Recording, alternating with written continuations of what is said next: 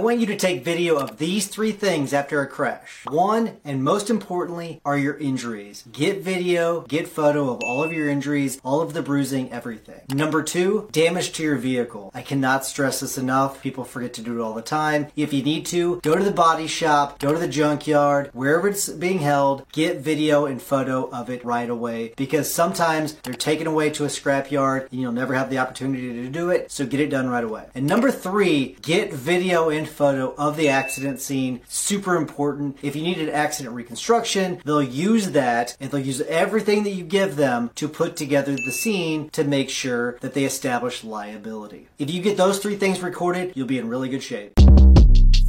Short Cast Club